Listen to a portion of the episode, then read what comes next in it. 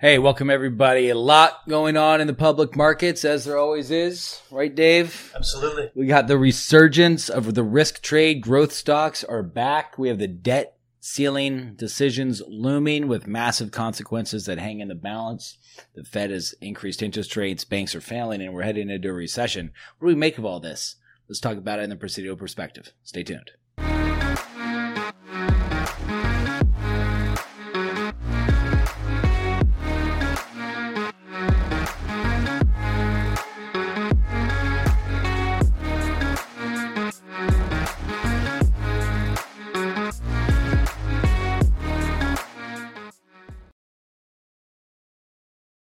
All right. Well, a lot of going, lots going on, Dave.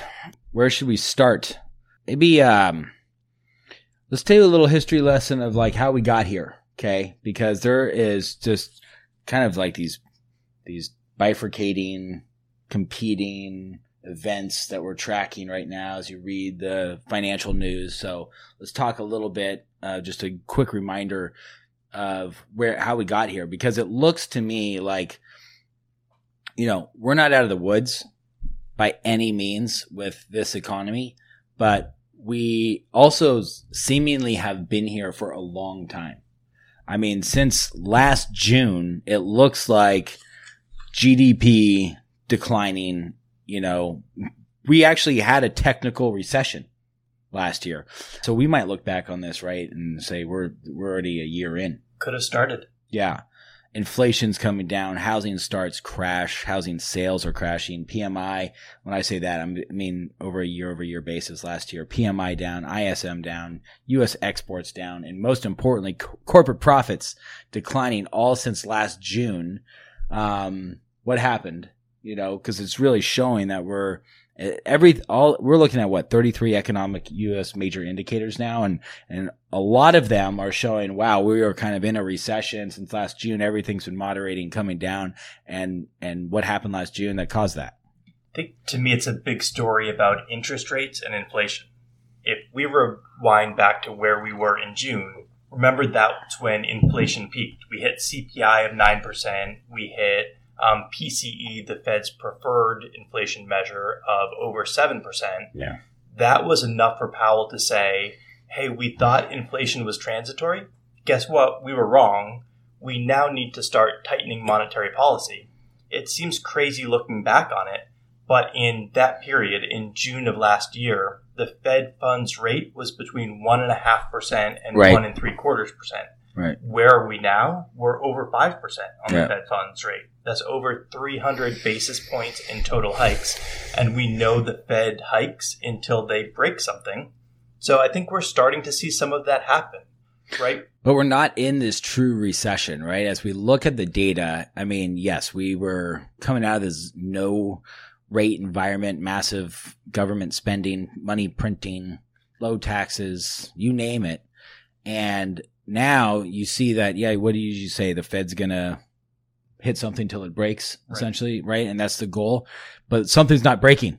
And it looks like it's anything, any U S, you know, major indicator, uh, economic indicator associated with the U S consumer. Yeah, consumer's been strong. Unemployment at three point four percent, the lowest unemployment rate we've had since the late sixties. Mm-hmm. Wage growth is strong. Um, the labor market is strong. But the flip side of it, I think, if you look at some of the other more economic-oriented indicators, I S M, um, Purchasing Managers Index. Um, Those ones that we just named. Yeah, right. Are, are looking a lot weaker. Well, however, personal expenditures are up, disposable income of the con- consumers up, and like you said, wage growth is above inflation even, right? So it's super tight labor market. Well, that tells me we're not done. Right. I mean, you're not going to have this actual recession that and a, and a real decrease in inflation while the U S consumer is still spending. Right. I mean, and when you look at U S consumer expenditures, they spend into recessions. It's not they stop and then we go into recession. We go into a recession and then spending comes down significantly. Corporate profits, asset prices are declining. Then the Fed lowers interest rates. But but you're telling me we have a couple interest rates priced in potentially by the end of the year. interest rate cuts priced in by the end of the, the year. Yeah, what'd I say? Uh, just interest rates. Interest rates are priced in. They are priced in. Yes, something with interest rates are priced in. Great. Interest rate cuts. Okay, so tell me about that. So really interesting, right? If we think about what the Fed's goal is, they have the dual mandate to control inflation and to promote full employment. Hard to argue that we're not at full employment right now with where the labor market is. So they're really focused on that inflation number. We've seen it moderate, but we're still looking at inflation in the four and a half, five percent range, depending on which indicator you look at. So the market's expecting that that inflation number is going to quickly subside back to two percent or below. The risk is, hey, what if with wage growth where it is, with the labor market where it is, that inflation doesn't come down as quickly as the market expects? They're going to need to rethink that expectation that the Fed's going to start cutting by the end of the year. Yeah. And so so some people are, are looking at a potential Fed pause or pivot, right? Or a skip. I've seen the skip being mentioned, where they skip one meeting and then get back on the rate hike cycle. But inflation, although coming down, is still an issue. And with a strong consumer and a super tight labor market, it's going to be near impossible to bring that down. Um, and so it's it's kind of getting prepared for this higher for longer type of market. And so what does that tell us? Like, what's the higher inflation for longer? I mean, isn't that kind of what we're preparing for here? Yeah, exactly. I think it's the combination of that sticky higher inflation. And by that, I don't think we're saying that inflation is going to go back up to nine percent. We're just saying that it's not going to be at the level at which the Fed's comfortable cutting rates. So kind of call it that, you know, three to four percent inflation level.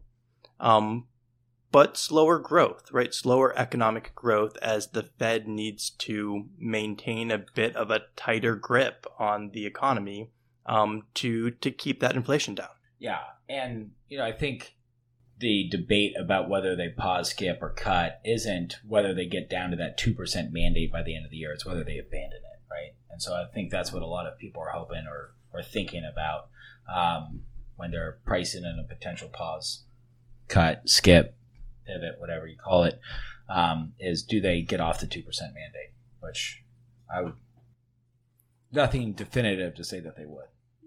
Seems in looking at everything that Jay Powell has said, everything that Jay Powell has written, everything the Fed has published over the last few years, hard to imagine anything in their thinking currently that they're they're going to, to get off of that two percent goal. I, and so I think it's important that we just prepare people for a long road ahead, right? I mean, this isn't, we're out of the woods here. We've had a tough year. You know, what did everybody say going into this year? You know, really hard first half, really choppy second half. You know, maybe it's the opposite that we're looking at. We've had a nice, you know, pause as far as seeing our accounts go down, the resurgence of growth stocks and the NASDAQ doing very well. But um, I don't know. Investors should just brace themselves. We aren't um, we aren't going back to the the type of environment that we were in, where that, that stuff was working. Right? We are in an environment of low growth, higher than average inflation, cost of capital is dramatically higher. Um, you know, and then commodity costs, credits, credit is tightening. Okay, mm-hmm. So the access to capital is harder. So, um, you know, this is going to bode well for some companies and, and be harder on others. But then you add, we have fiscal monetary headwinds that we're dealing with. I still think that's a piece of the puzzle that a lot of people aren't talking about currently, right? The Fed um, had increased their balance sheet substantially during the post-COVID period in order to promote growth, to lower interest rates. They've now been in a period where they're reducing the size of their balance sheet by ninety-five billion dollars a month. And all expectations are they'll continue at that pace. So further tightening. Okay. And so they are selling bonds. Okay. So increasing supply. And when you increase supply, right, doesn't the, the price go down? Right. And when the price of a bond goes down, in other words, the yield or the interest rate is higher. You need to incentivize more people to buy those bonds with higher interest rates. So so just for for our listeners and viewers that if they are selling bonds, that is going to cause interest rates to go higher. So even if they pause, skip, pivot, whatever on the federal funds rate, they have a mandate, right, that they are selling ninety-five billion dollars of bonds, and I believe that translates to approximately a one-tenth of a percent increase in interest rates. Right. And so if they did that for a year, interest rates are increasing by one point two if they leave, if they left the federal funds rate alone. Right. Cost of capital is higher, right? Risk premiums are higher. Labor, uh, the credit markets continue tightening. We have low growth. Those eat into corporate profits. These are all the things that we're facing right now. And we talked about the stock and bond markets with increasing interest rates. And so we're, it just started, folks. Like this just got going, you know? And then, yes, we're having these debt ceiling debates on top of it. The elephant in the room, the debt ceiling. Um. So, so maybe we'll pause, pause on that, talk about the debt ceiling a little bit. Let's talk a little bit about what investors should be doing right now, um, as far as their portfolios. So to me, it's three really important things right now. The first is to look closely at your risk tolerance and your investment time horizon and pursue a well-diversified portfolio. We know that market corrections happen regularly. For investors who are disciplined, who know what the playbook is, who know what the strategy is, market corrections are an opportunity. For investors who are over-concentrated, who have too much risk in their portfolio, that's when they really become problematic. Well, I think what we've seen is a real big, like year to date, right? If those people who have a lot of growth in their portfolio still, right, they they didn't want to, th- you know, sell out at the bottom last year, right? They carried a lot of growth in twenty twenty-one. You know, gosh, last fall, it was painful. They held on. And you've seen a big recovery since last October in the NASDAQ and these growth names. Yeah. And if you're over-concentrated in that, it is it is absolute time to take a look at your rebalancing options, right?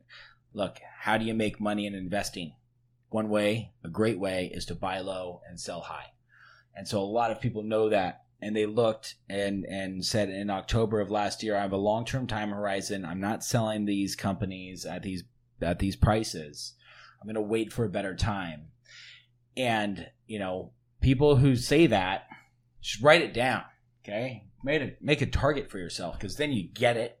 And then they go, well, it's going up.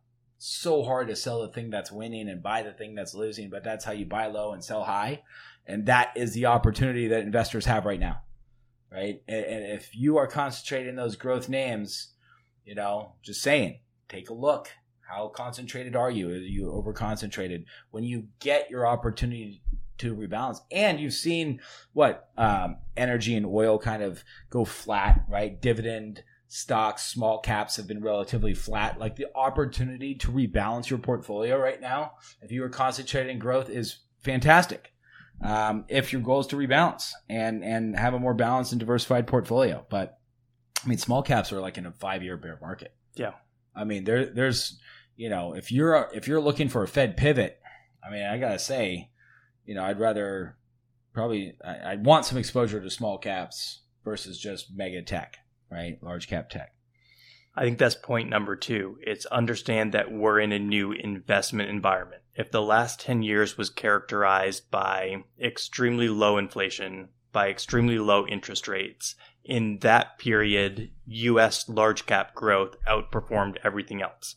Over the last ten years, um, NASDAQ outperformed the S and P five hundred by over a factor of two. Yeah, and and there is concentration, though, in some of those names, right? I mean, there is concentration in some, some companies becoming worth two trillion dollars, yep. Which I think drove that. Right? Yep. Those companies are the winners, right? They are untouchables. Um, so, however, the, you still want that balance in your portfolio. Right, because they could go through long periods of time where they're not performing for you. So, you know, especially if we're in this um, lower growth, higher interest rate type environment, right? We're in a different economic regime. So you've got to think about things like fundamentals, things like valuation, things like balance sheets. Even looking at the tech sector right now, you're trading at a forward price to earning of twenty-six on tech versus eighteen on the market as a whole, yeah, and about thirteen on small caps. But to be fair, they don't need public markets to raise equity. They don't need the bond market to raise raise cash. They don't need banks to borrow. Right? They are cash generating machines mm-hmm. that are earning interest on their cash. Mm-hmm. Right? So they are the winners, you know, so they, they're very insulated. I think they deserve a higher price, but, uh, the concentrations are still an issue where you want to look for opportunities. And they have these, this A I trade, right? That, that, that could be going, this is probably the first inning, right? Yep. First out of the first inning, yep. uh, where you can really see some power. So, Uh, don't want to throw the baby out with the bathwater here, but you know there is over concentrations we see of over fifty percent, and still that top right box of large cap growth where it's like, oh, great time to look at your opportunities. I think you nailed it a minute ago, right? We're not saying that this is the time to totally dump that exposure, but hey, maybe this is the time to look to see if you might be a little bit over concentrated given your financial plan. International fixed income, the other two, so small cap international fixed income, right, are, are things that. Uh, we're also looking for our opportunities. And just with fixed income, you know, we, we have a lot of uh, folks that we see that have a lot of cash or money market accounts, and those are great. But you want to get your playbook together. At what point do we want to start feathering in duration? And if you're looking at the ten-year and it's almost four percent, right? And I didn't look at it today. I don't know what it is, but it's close. And um, so – you know, at some point, if you are in the camp of like, hey, this is going to reverse back we're, once we get into recession or inflation moderates, interest rates come down. Well, I know what that does to my long duration bonds. It goes up, and I can lock in those coupon payments now and get paid that for a long time versus my money markets, my short duration. That's going to, you know, fall off a cliff when we go there with our with our portfolios. And can we put some math around that? Can we do a little bit of bond math? Sure, I think so. Right? If the ten years yielding, call it three point eight today. Okay. Let's say for easy math. You're not going to even round to four. I got to do the math on the three point eight. All right, we'll call it four. four percent today. Let's say it goes down to three percent. Yeah. Fast forward a year, it's at three percent. Mm-hmm. The duration of the ten-year treasury, the interest rate sensitivity is about seven. Mm-hmm. What that means is as interest rates fall by one percent, the price of that bond goes up by seven percent, and you've collected the four percent coupon over the course of that year. So what are we talking about? An eleven percent total return? If interest rates go down by one percent. I'd be thrilled by that in an equity-like investment, let alone a treasury bond. You know, if they go down by two, then you've collected that four percent. Yep, plus and then fourteen. You got fourteen. So that's an eighteen. So eleven to eighteen percent on a one to two percent move. I don't know. Not a bad thing to have in my portfolio. Um, you know, the other th- opposite happens if interest rates keep going up.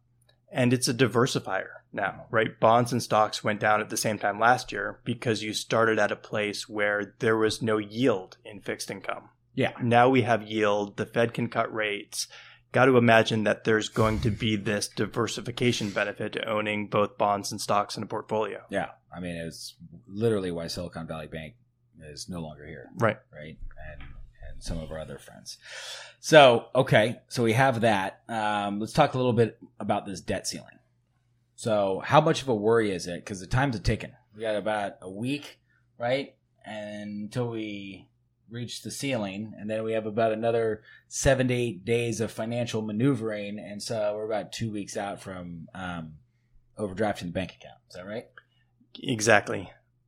Hard to imagine that there won't be a deal, right? We're in, we're coming up to a presidential cycle. Hard to imagine that either side really wants to take the blame for the lack of a deal. Both sides would like to point the finger, though. This is true. You got to get on the other side of that. Um, I think, you know, we have been here before on the debt ceiling. I rem- I've seen it in my career. I remember during the Tea Party Obama years, it was uh, pretty significant. We passed the point of the debt ceiling, and, you know, um, government workers were furloughed and some departments were shutting down. And, you know, unfortunately, with our system, or fortunately, this is what it kind of looks like. This is what compromise looks like. You know, when you have these two parties that are really opposed about their fundamental beliefs about how to run the country. Um, and they believe different things, you know, of what's going to be best for America. And both parties are coming at it from their discipline of what they believe to be best. If we remove all the narratives, right? Isn't that really it, right? These two parties, um, that say, no, we got to spend and support, you know, uh, those that need support, and and we know where we're going to get it from, you know, increase taxes, and uh, especially on just the wealthy or successful people. And then this other side is saying, yeah, I get it, but you can't borrow any more money. Increasing taxes is going to kill our economy and America. I think either way you look at it, everyone realizes we're in an untenable fiscal situation, yeah. right? With a thirty-four trillion dollars government debt, with the annual deficit at about six percent of G D P, what are we running, seven or eight trillion dollars in annual fiscal deficit? It's I think it's down to four now, but... Okay, at four percent. So we've been in this oh, position... Four, yeah, right. four trillion dollars. four trillion dollars. But... we've benefited from that, right? A lot of that was post-COVID spending that a lot of people would argue was totally necessary to get the economy back on track, but it pulled growth from the future into the present, and now we need to pay back that debt in some way, and it's either through higher taxes or it's through higher inflation. Yeah, well, we were looking at that chart before. I mean, we we borrowed more, overspent more in COVID than we did in all the years of the Great Depression combined as a percentage of G D P, not talking about dollars, because obviously dollars in nineteen twenty-nine aren't, aren't what they're worth today. But, I mean, that was just, you know, astounding. It's a lot of money. We have a big debt. So we get why these sides are coming together to make compromise. We hope they do. If they don't, pretty draconian um, potential outcomes as far as the U S economy and the stock market.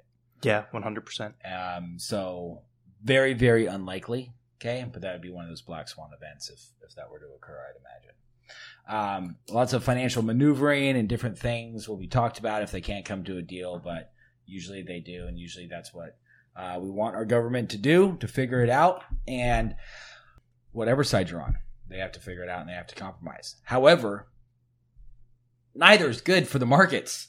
Neither is good, right? And that's what people want to realize during these rebalancing opportunities that we've had so far year to date, when markets have performed, when growth has performed, and when when you see this lift, and then you go, oh, are we out of the woods? No, we're not, okay? What are we talking about? We're going to go back?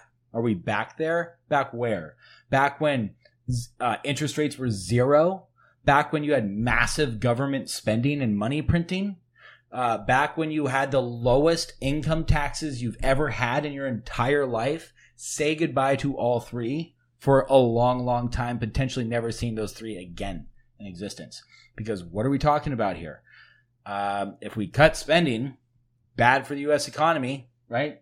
We're not, we're not spending and the government's not printing that money and putting it in the, the economy, mm-hmm. okay? And if they don't, we're talking about increasing taxes, which is bad for corporate profits, uh, bad for the economy, or at least the stock market is concerned. Yeah. Right? So either one, we're not talking about favorable outcomes for the future of the U S stock market and economy as, I mean, favorable for the long term. But in the short term, this is the short-term pain that we're having to experience, that the Fed is inducing, that we have to go through as a country, right, to cut that spending. Okay, to not just print money every time there's a problem. Okay, and so far the U S consumer is spending their way through their savings, and the labor market's super tight. We're not even close to being there, and we might have been in a recession since last June. You know, so we'll see. So I think the headline for today is we're out of the woods, and we've probably been in these woods for quite some time. Agreed. That's to say, there's still this always this wall of worry that we climb. Okay. And the U S economy has persevered, and the stock market has persevered. So this is not a time where you want to exit the stock market. This is not a time where you want to exit the bond market. We're talking about these opportunities right now because they're good. We want to make money by buying low and selling high. What we're stressing to people is that we're not out of the woods, so keep your long-term playbook in the forefront of your mind. Make rules about your rebalancing decisions, concentrations. Okay, diversifying your risk, because as you make it through this, you can do very well and, and investing in things that do well when you have higher inflation, when you have higher interest rates, when you don't have companies that require lots of borrowing that are impacted by those things, right? When you start locking in fixed income, It guarantees you coupon payments that goes up, just like Dave explained to us, when interest rates fall in the future. And we don't know when, but at some point, yes. So lots of opportunities right now, okay? But this is a long-term game that we're playing, and we have many innings to go before we're out. Well said. Well, all right. We look forward to getting through the next couple weeks of the debt ceiling news. We'll be back with another Presidio Perspective for you soon. Thanks for tuning in. We'll see you next time here on our show.